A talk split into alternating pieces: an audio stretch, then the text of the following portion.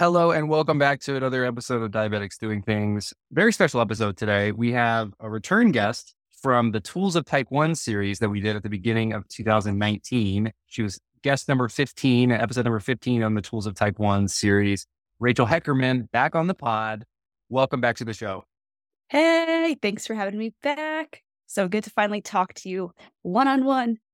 I know the Tools of Type 1's experiment was fun. I got to get a lot of really cool interviews over, you know, from a lot of different people over a long period of time, but I missed being able to ask follow up questions. I remember editing those episodes and being like, oh my God, I would have a question here, but I, and it's all recorded. So yeah, I'm so happy that you're here for the live episode and we've got a lot to talk about today. So first of all, uh, how are you? Where are you calling from today? And, and what's going on? How's, how's life? I am doing good. Of course, right before I jumped on this uh, call, I my blood sugar decided to be like, "Oh, let's start spiking right now." So I think it kind of knew that I was about to talk to two diabetics and it was like, "Okay, let's embarrass you by having higher blood sugar." But I'm good. I'm calling from New Jersey and I'm drinking some coffee and it is a good morning and it's so good to talk to you guys. It's so good to have you here. And I think, you know, especially to have you here kind of on your home turf, you know, with uh, your life so intertwined with travel. And we're going to talk a lot about travel today. But I guess like between the last, there's been a few things that have happened in the last four years since you've been on the podcast, uh, both for you, for you personally and the, in the world at large.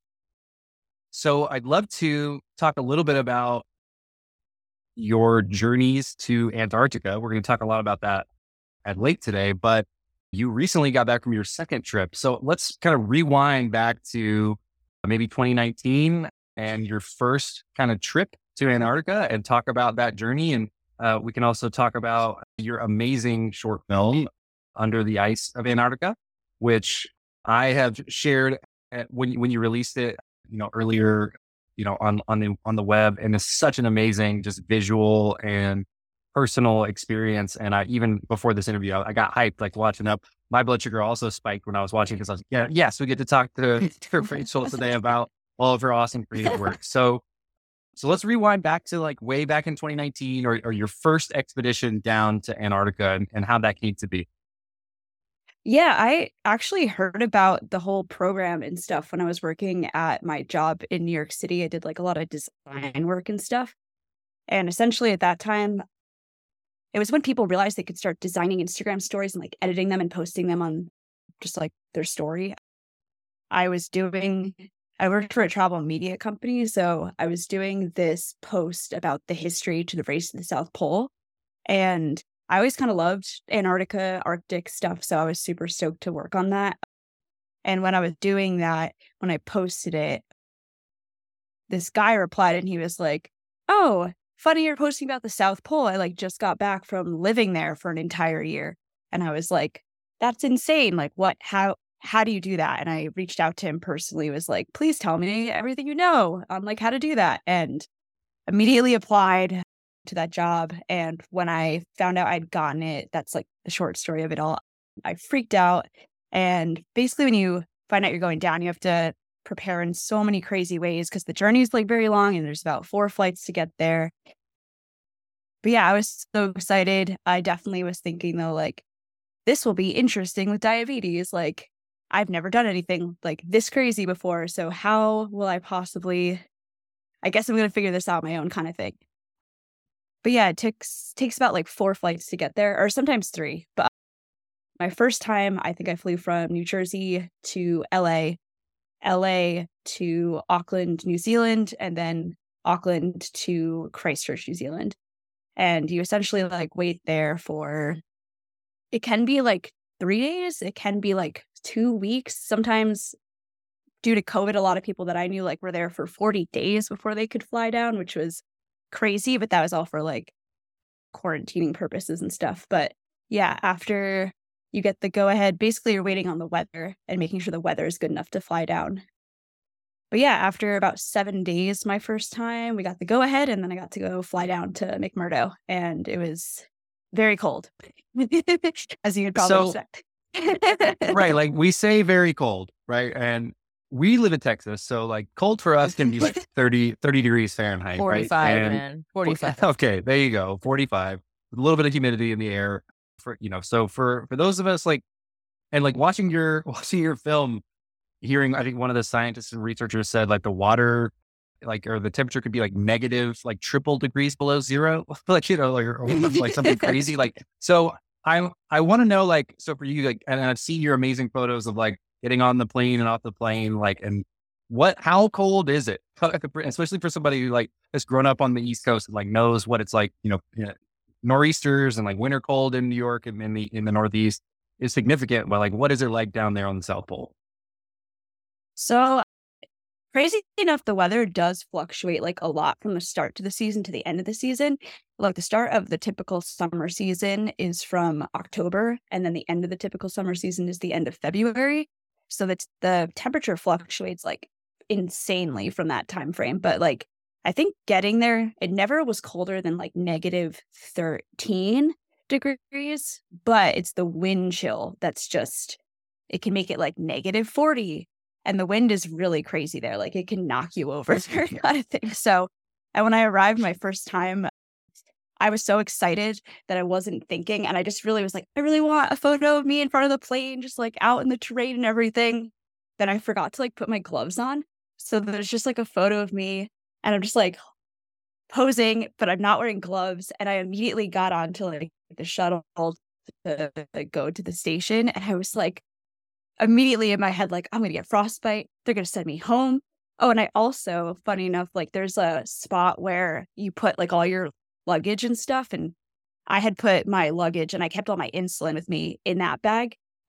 And they put it basically like in this little section that's on the outside of the shuttle. It's like a really big shuttle. They call it like Ivan the Terra Bus.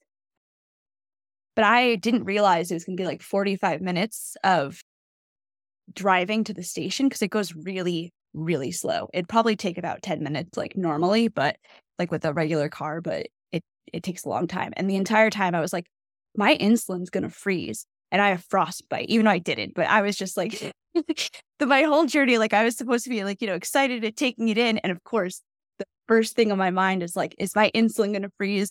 Am I gonna have to be sent home like immediately? So I was just panicked the whole time. So I didn't even get to like take it all in the first time around definitely did not make that mistake the second time. I was like, that bag's coming with me onto the shuttle. But it was fine. Like the insulin didn't freeze or anything. But I it was just crazy how again, diabetes can just take you out of the moment so fast. I was gonna say, like, and you know, just immediately clogs your brain with anxiety. You're at the South Pole, and all you can think about is, is my insulin gonna make it? Is is my insulin gonna be gonna be okay, or am I gonna have to, you know, go home because of frostbite in my finger? It sounds like a, like a much larger emergency if you're like, I don't know, I'm sure we'll get into it, but geez, I can't imagine my insulin freezing on the other side of the world or like running out of it or being in an emergency in Antarctica. Right. I was gonna say you can't just like call a pharmacy. You know, there's no there's no like Walgreens that the shuttle can go pull you into and, and go, you know, refill that prescription. So like what was that? So, so before we get into like your life on the station, how did you prepare for because it's a long journey. You were there for few, many weeks, if I remember correctly the first time I was there for four and a half months. So I was there right. for pretty decent. And then the second time I was there for four and a half weeks, which was a lot shorter, a lot easier to pack for. Packing diabetes wise, I made sure I had at least like six months supply with me. I had backup Dexcom supplies, which I also would love to talk about that because both times I have been down to the ice, my Dexcom transmitter has broke, like broken twice. So that has been an interesting thing to figure out why, because I think there's many reasons why it breaks down there. So yeah, I always just like made sure that I had enough test strips, even though I knew that I had my Dexcom with me. I was like, I want to make sure I have test strips for at least seven tests a day for four and a half months in case the worst case scenario happens and like something breaks or like, you know, so I lose something or, you know, because anything can malfunction down there. So and yeah, I guess basic like warm clothes and they outfit you with all the cold weather gear in New Zealand. So you don't have to worry about like the big red jacket or anything. They they let you borrow that while you're down there and then you return at the end of the season. But yeah, I think just making also to going through New Zealand, you're only allowed to have like three months supply with you.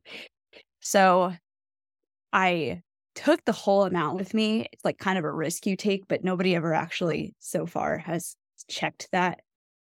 But yeah, I think just over preparing, like I think I like was like, what is the worst case scenario that can happen to me here? And how am I going to deal with that if that happens? Because like you guys were saying, it's not just like an easy like call the doctor and be like, oh yeah, like this thing happened. Can you fix it? Yeah, cool. It's like that's yeah, you have to make sure you're taking care of yourself and thinking like five steps ahead just in case. So yeah, it's kind of like the worst case scenario of diabetes planning. Like you have to really think through what could go wrong, like all the different pieces and all of the different elements, and then solve for that. You know, and we've talked about that on the podcast a number of times, just going on trips, like making sure you bring maybe double or one and a half times of the supplies you need just in case.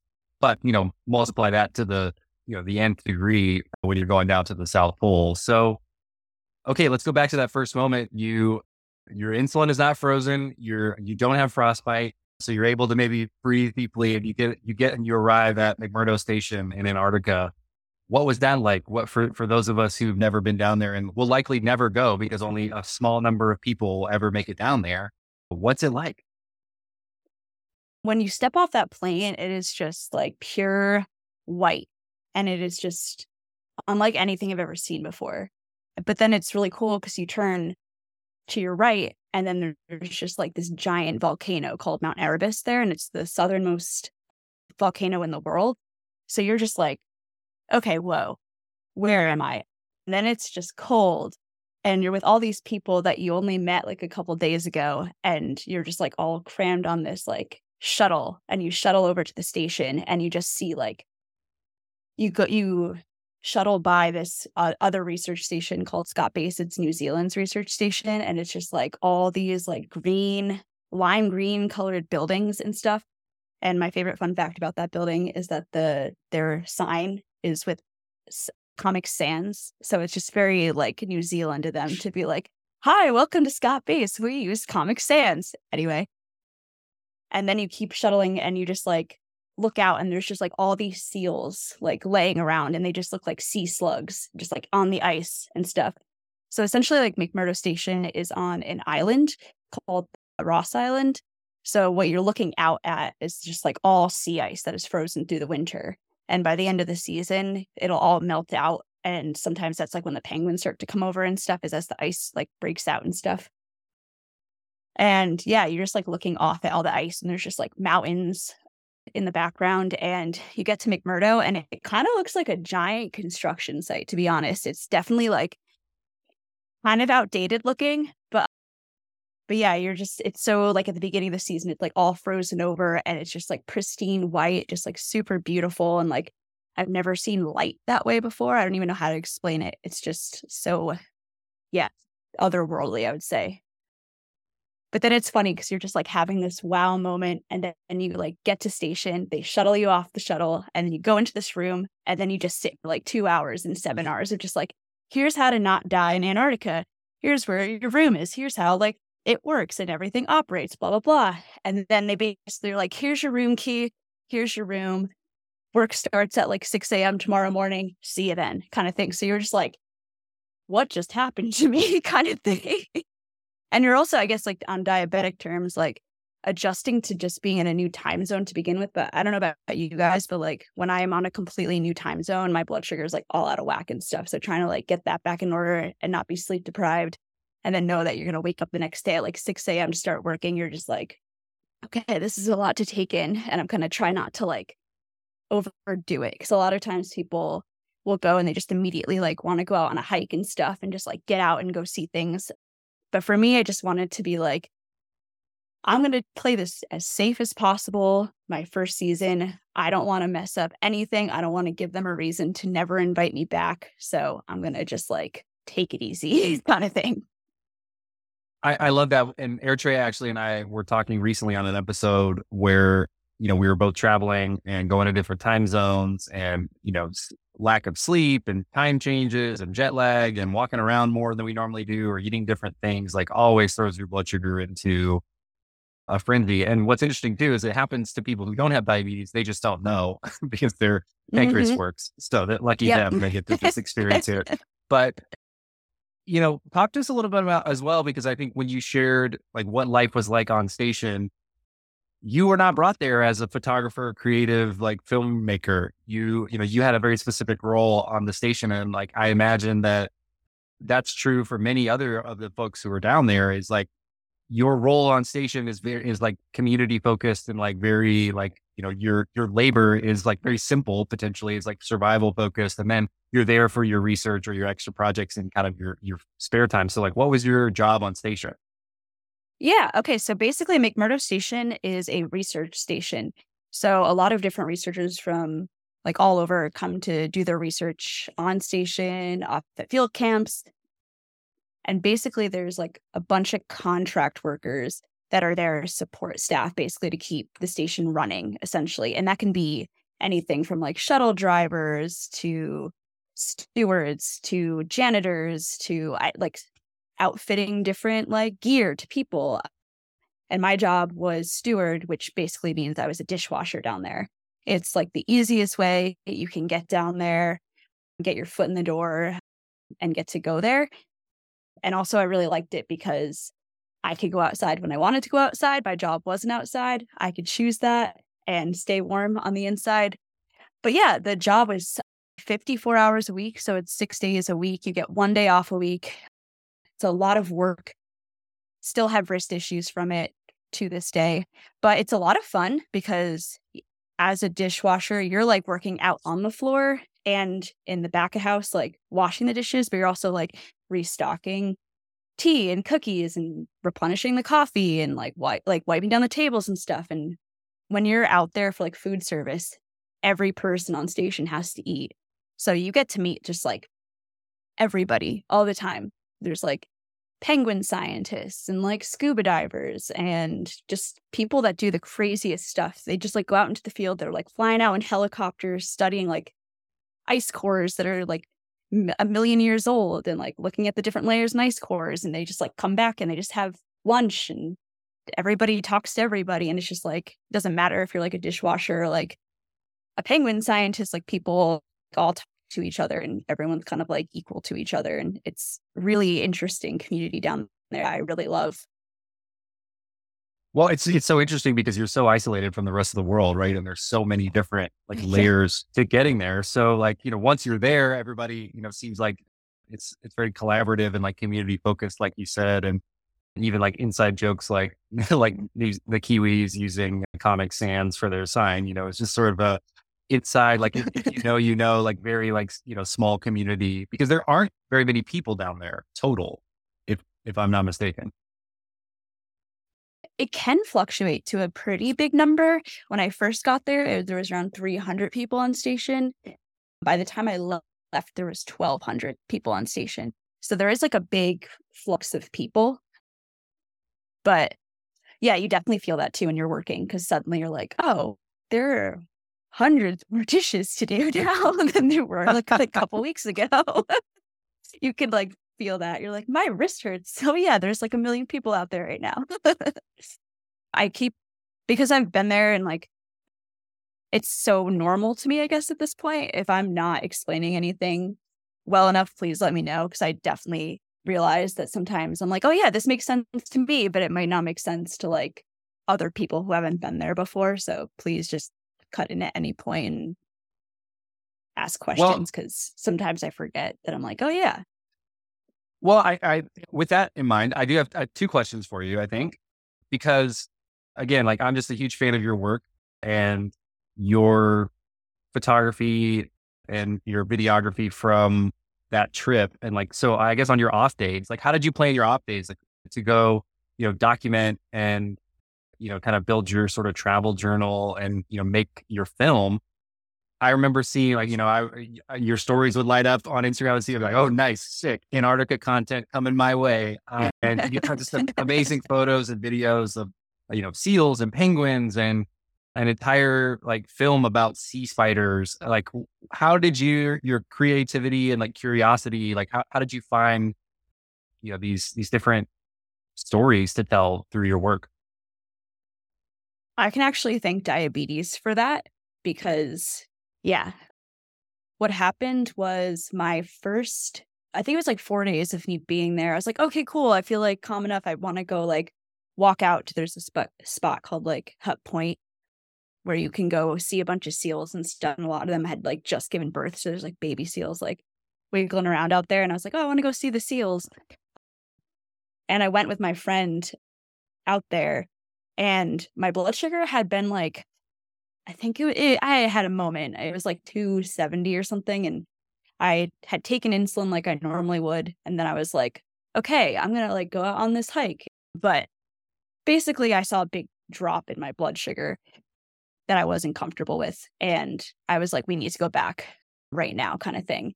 And then I did a finger prick. I think my blood sugar said I was like 130 from like 270 and this happened in like 20 minutes it dropped that fast so it's just like all these things happened at once and it was just like wow okay being a diabetic here is a lot more intense than i thought it was going to be and that definitely changed like my entire experience from that point forward but how this ties into your question is that night or like after that happened i went back i was feeling like really defeated i was just like maybe i maybe maybe this was stupid maybe i shouldn't be here maybe this was a really bad idea and the next day was like day off.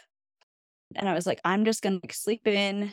I'm gonna take my time. I'm just gonna go slow tomorrow and like trying to overthink what just happened, kind of thing.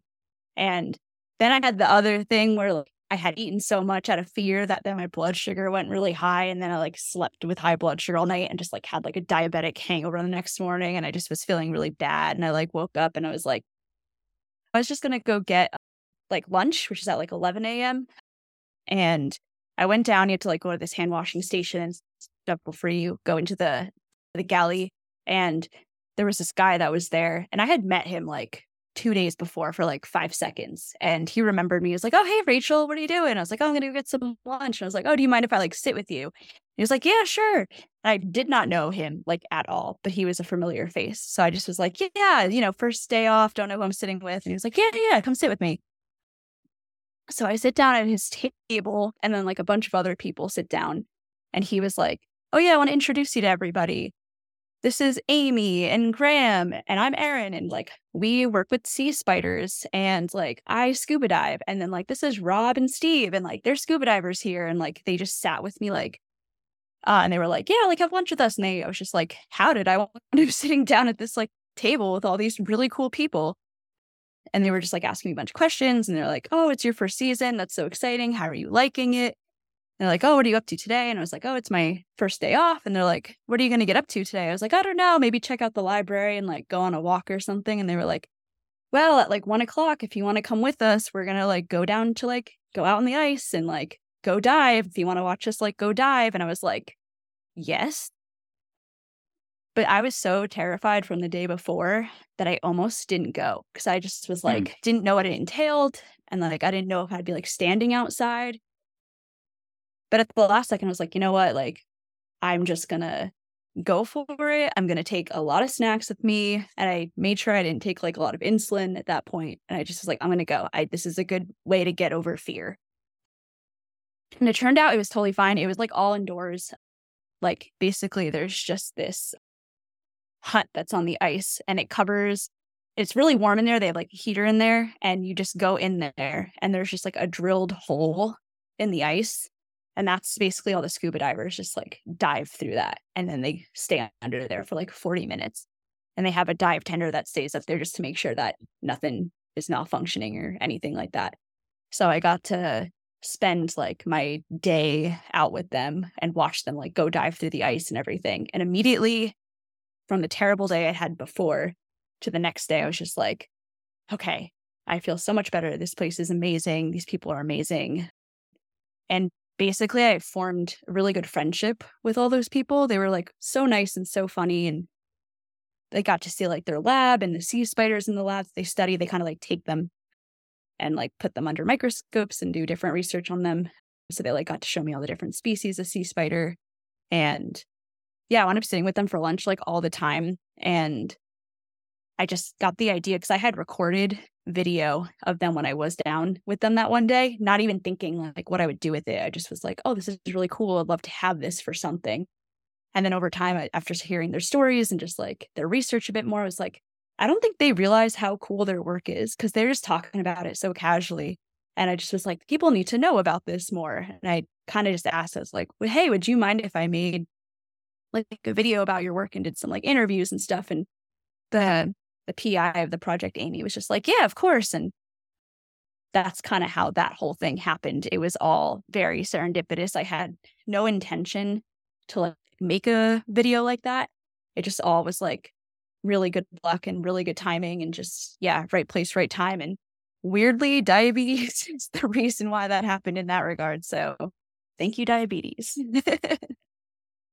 no kidding. And, and I mean, for those of you who are listening and want to see this short film, we'll post it in the show notes. It's called Under the Ice of Antarctica, and it is amazing. It's it's it's short and impactful, and just like you said, you really do feel how warm and I don't know together the people are, and like how they kind of like make fun of each other a little bit too. Like, and it just seems like a very like family unit. You know, just a really cool you know peek behind the scenes of like what it's like at the you know at the end of the world basically for people who are studying the earth and and you know creatures who are you know most of us would never even know about. And you even say it in your little kind of write up on on your website is like i didn't you didn't know about sea spiders. And you didn't know what they were all about. And then learning about like how you know for me was so fascinating was that the oxygen levels in the water down there make some of the creatures bigger. And so like learning about that, I was like, oh, whoa, okay, that's wild and crazy. And, you know, what a, what a weird, like cool experience to be able to have like a peek behind the scenes of this really incredible ecosystem. Uh, you, you mentioned your CGM transmitter was having problems and broke a couple times while you were down there. My, where my brain goes, like, is that because of like the magnetic field or something down there is just different or it's just not made for that? Like, what, what did you, what did you learn about your diabetes technology down in Antarctica? Yeah, that was very scary. But weirdly, I think because I had mentally prepared, like, what is my worst case scenario? Like, and how will I deal with it kind of thing. I was freaked out, but I was actually like really calm, which I think was super helpful. My Dexcom, I had one that lasted the entire three months. So that was cool. For the first three months, I was totally fine. And the last, I think it was about a I think it was probably a month that I didn't have a Dex, a functioning Dexcom because I had switched over to a new one. And it only lasted like a couple days when suddenly I heard like this really weird beeping from it that I had never heard before. And I was like, oh, what's going on? And it was just like transmitter failure. And I was like, oh my gosh, this is not good. And yeah, essentially, I think there's so much static that is down there. Like yeah, when you're putting out your bedspread for the first time, you just see like like lightning everywhere. It's just like from all the static there is, it's just like shock. You get shocked all the time down there. And I think because you know on the Dexcom how on the back there's just like the the exposed metal so it yeah. can connect to your sensor. I think because it was sitting under my bed for 3 months, it was just collecting like all this static essentially and I think probably when it got exposed in some way, it short circuited and went off. And that is just one way I think that it potentially could have broken. There's there's also a lot of magnetism because of the side of the planet that you're on. And I think that can also affect it as well. Cause I I looked it up and it was just like, yeah, a giant magnet can like throw off your Dexcom. And I was like, well, I like basically live on a giant magnet. So I just thought that was kind of interesting to like learn about kind of the science behind like Dexcom and like kind of the science behind I felt like I was my own science experiment at McMurdo because it was just like every day it was like a learning lesson of how do I need to adjust like my habits and stuff to make sure that like my diabetes is accommodated. But from that point I just used like finger pricks and stuff and I definitely was a lot more strict with going outside and I would definitely if, if it involved like a little bit of risk. I was more like, you know what? I think for this season, I want to complete a full season with no issues and make sure like all of that is good to go. So, yeah, there's no reason again for them to not have me back, which was, I think, going back for the second season kind of felt like a lot of redemption towards my diabetes in a way because I was able to do a lot of things I had to say no to last time because the Dexcom broke. And I think I also just, I think my first season, I had a lot of fear. And I've talked to a lot of diabetics since I left the ice, like Michael Shelver and this other woman who was like at base camp of Everest when an earthquake happened and she's type 1 diabetic. And I just started asking all these people that do like really intense outdoor stuff with diabetes, like their advice and just like how to work through fear and just staying calm in the moment and knowing that like when your blood sugar's low, if you're eating food, like eventually that food's going to catch up to your system. But like if you panic, it's just going to make it worse. And that was like super helpful to me. And the season was like so seamless. I did this hike that was very scary to me to do last time because you're just walking like so long out there. And I watched my blood sugar drop, but I just was like, it's fine, stay calm. There's these little things called apples. They're like these little huts basically that you can go warm up in, uh, like on the way to this rock called Castle Rock. So I would just like take every chance I could to like go into the the apple and like test my blood sugar, be like, okay, it's good, but you know, I'm just gonna like eat more snacks now. So that was really exciting the second season because I came back with like perfect, perfect blood sugar. Like it didn't even go high, but it didn't go low. I was just like, this is amazing. And I just, you know, faced my fears this time around. But if I felt like, you know, something was just if I was like, oh, my blood sugar's high and I took a lot of insulin already, and somebody asked me to like go outside, I like use my best judgment and be like, no, given like my past experience and knowing how that operates, I'm just not going to do that kind of thing. So it's like using best judgment, but that one long hike, I definitely prepared for that like days in advance and was like being so meticulous, like waking up and knowing that I was going to take like a lower dose of like my oh my God, I've switched insulin so many times. Basaglar, like to lower my dosage of Basaglar. So my blood sugar would run a tiny bit higher. But since I was going to be outdoors all day, it'd probably be more like average. So, you know, I was like planning ahead on those things and making sure that I'm being like smart. And yeah, so, but it was, it was cool to just be like, to face the fear and be out there and be like, okay, I'm in the middle of nowhere, it's dropping, but I don't have to fear. And then it working out. So it sounds like a healthy fear. Like it just allows you to be more prepped. And I guess I have one question because I'm just like, oh yeah, I, of course. I also so oh, actually I think I had two. So I also wear a Dexcom, and I noticed you said so you went a whole month with just no transmitter, no Dexcom. Is it because your insurance will only give you the one extra transmitter, right? I only ever get mm-hmm. I get two transmitters at a time, and then once you're out, like your SOL. Um, mm-hmm. And I'm mm-hmm. assuming Dexcom does not ship to Antarctica. Like, you know how you can fill out the little form online? Like, will it just not ship all the way out there? well, the what the one cool thing is that there is like a it's like a military address. So sometimes things can actually get there really fast. But at that point, because I had like a month left, it was one of those things that by the time that it would have gotten to me, it was time for me to leave. So there wasn't yeah, at that point I was like, yeah, I don't want to like then have it arrive and then me not be there and then have like an important supply just be sitting there kind of thing. So like I'll just thankfully they did send me one back to my house. So when I got home, it was there for me and they didn't give me any, any issues on that, thankfully. But that's awesome. Yeah, because that's not always the case, as we know. And when and like when you're leaning into that fear, I guess my because something that helps me because I travel a lot, but something that helps me not be so scared is like I keep my Gvoke on me at all times. So I always have emergency glucagon just in case. Yep. And I yep. like the whole time you're talking, I'm like, does she have emergency glucagon? Like, what do we do? So yeah. So what is your preferred emergency glucagon? And uh, do you tell people around you? Like, is that something that you're like, hey, just in case? Like, how do you navigate that? Well, thankfully, the, that long hike that I did, one of my friends was a doctor down there. So that was like Clutch. was just like perfect. I was like, okay, cool. We got a doctor on board. And then also there was a type 2 diabetic that was with us on that trip. So that was kind of cool because that was like, he gets it. We don't get maybe each other exactly, but we get it.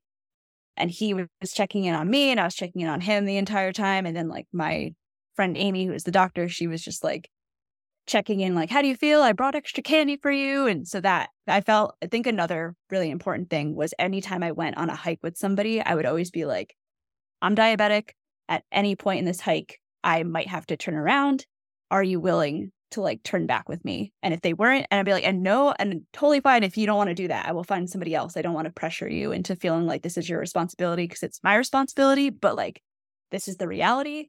And I would prefer to go with somebody that like is good, like willing to go at my pace and like willing to turn around at any point kind of thing. So kind of mitigating that before I even left was super important.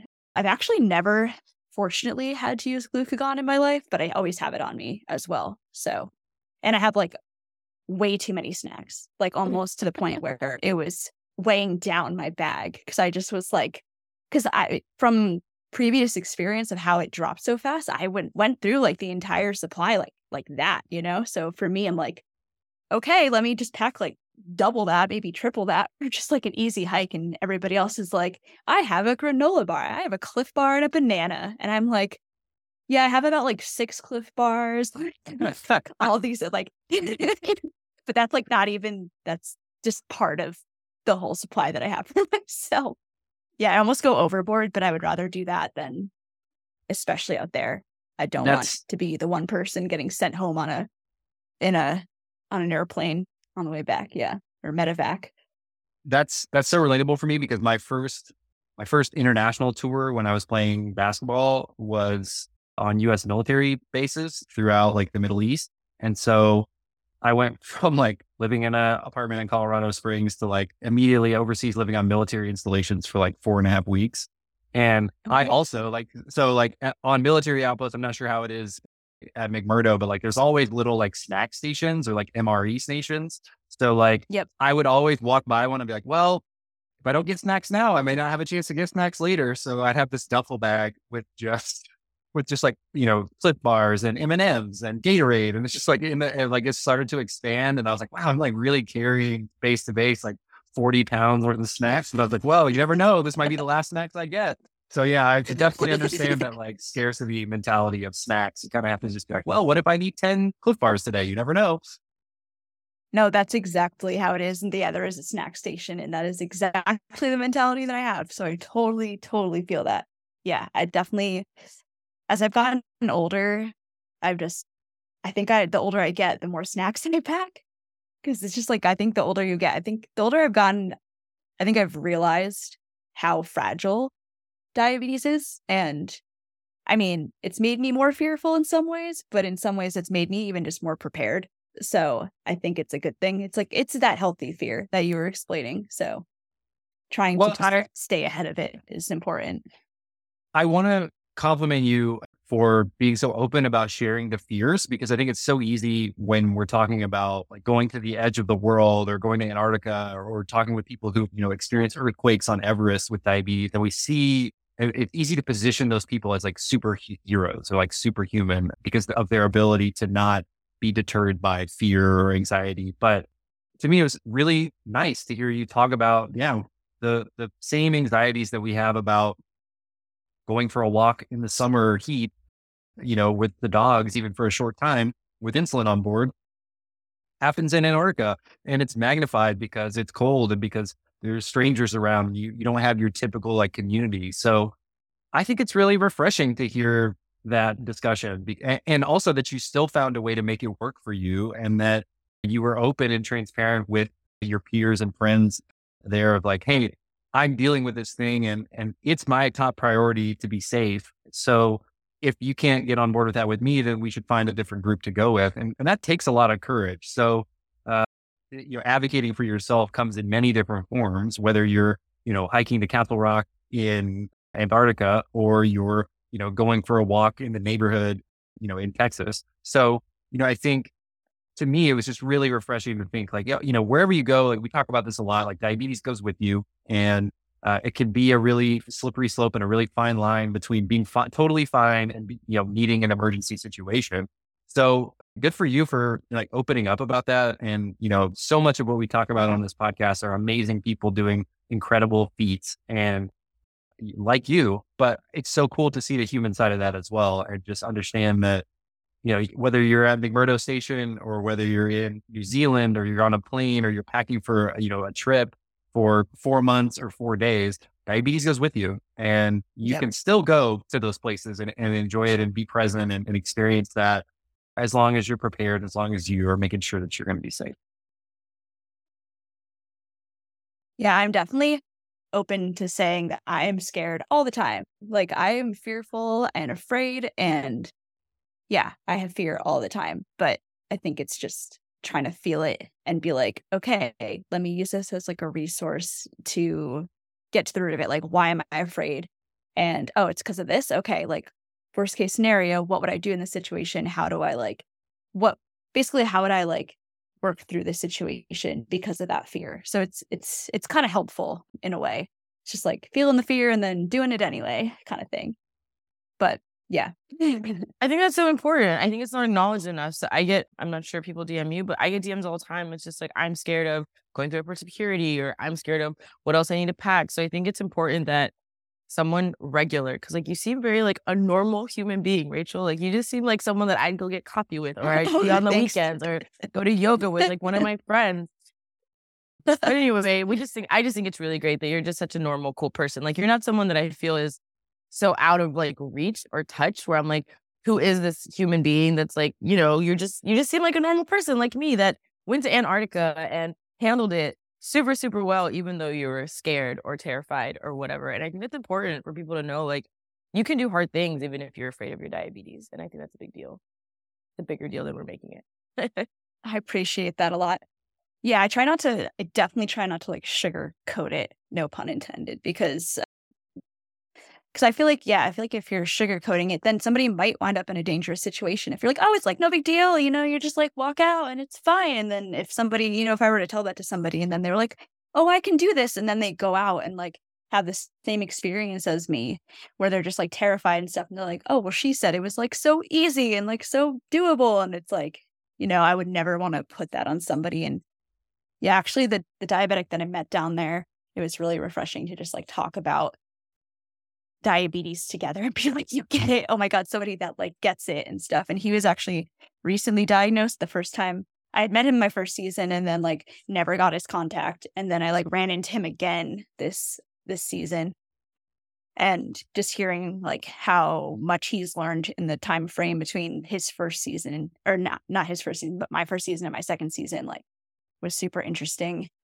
Um because yeah, and I definitely was just like I think I had 10 more years of experience than him at that time. Or no, maybe like 13 more years with diabetes than him. So I just was like, hey, you're doing this thing. Like, be careful, bring more snacks. Like, I almost felt like I was momming him a little bit, being like, you're newly diabetic. So, like, do this and this and this and this. And like, I, I feel like I was kind of like, be afraid, but like, not like, I was trying not to like freak him out, but I also was just kind of like, be on top of this because like things can change so quickly outside. So yeah, just trying to be honest. But yeah, to have somebody else down there that just like got it and completely understands what you're going through to a T was like very nice, very, very nice. And you felt like some camaraderie where you're like, okay, I'm not doing this alone. Cause sometimes you feel very alone. I definitely will say there would be times where friends would be like, oh, I want to like go on, a, I'm going to go do like Castle Rock, like my first season. Like, hey, do you want to come with me? And I was like, no, I don't really feel comfortable doing that. They're like, oh, you'll be fine. Like, just bring snacks and we'll like, we'll take care of you and we'll watch you, blah, blah, blah, blah. And I just was like, I wish I could explain to you like how quick things can like change. And that's why my Dexcom was broken and stuff. And was just like, I wish I could explain to you like this situation a bit more where you can understand it and like why I feel uncomfortable doing it this time around kind of thing. And people being like, no, no, it's fine. It's like, it probably would have been fine, but yeah, I wish sometimes there's a lot of layers. To somebody.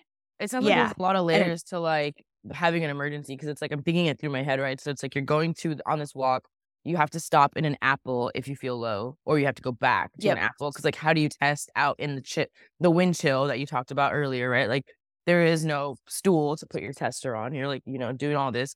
Then it's like once you're low, you got to go into your pack, which I'm assuming is this huge thing, right?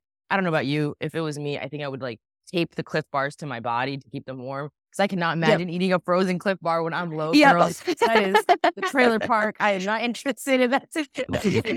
yeah, then you're burning calories, you're trying to bite through it, and you're just like, yeah. That was gonna be my energy. next question because it's like it can't. I, I was like thinking, I was like, because I was asking myself, like, is juice her low snack? It's like, no way, it's juice because then it's frozen.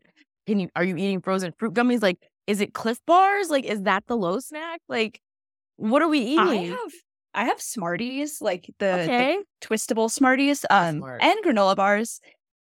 But also another tip that I learned as well was because like sometimes my meter would freeze up, so I would put a hand warmer on the freezer or not on the freezer. I would put a hand warmer on my meter, and then I'd keep my meter inside my jacket. So it's like my body warmth would keep it super warm, and then I'd keep my phone next to a hand warmer as well. So if I had to like take it out, just like check my Dexcom really quickly, I could just like put it right back in there, and it would be warm. And then I would keep my like granola bars also not next to the hand warmer because then it would melt everything, but like keep it like in a pocket below it. So it'd be like kind of warm, but it wouldn't freeze. It was like, it's just like all, you know, like figuring out your pocket situation and what like makes sense. It's like, yeah, it's so many details. But once you have the details down, your confidence level is so much better. I think coming back the second season, the amount of confidence I had was so much higher than it was the first time. I just felt so much yeah, so much better in that regard. doing I, I knew what I was doing. I am actually. Oh, yeah, that makes me so happy. When, when are you planning to go again? So we can make sure to watch your stories and get you on. So this time I'll be going again from October to February.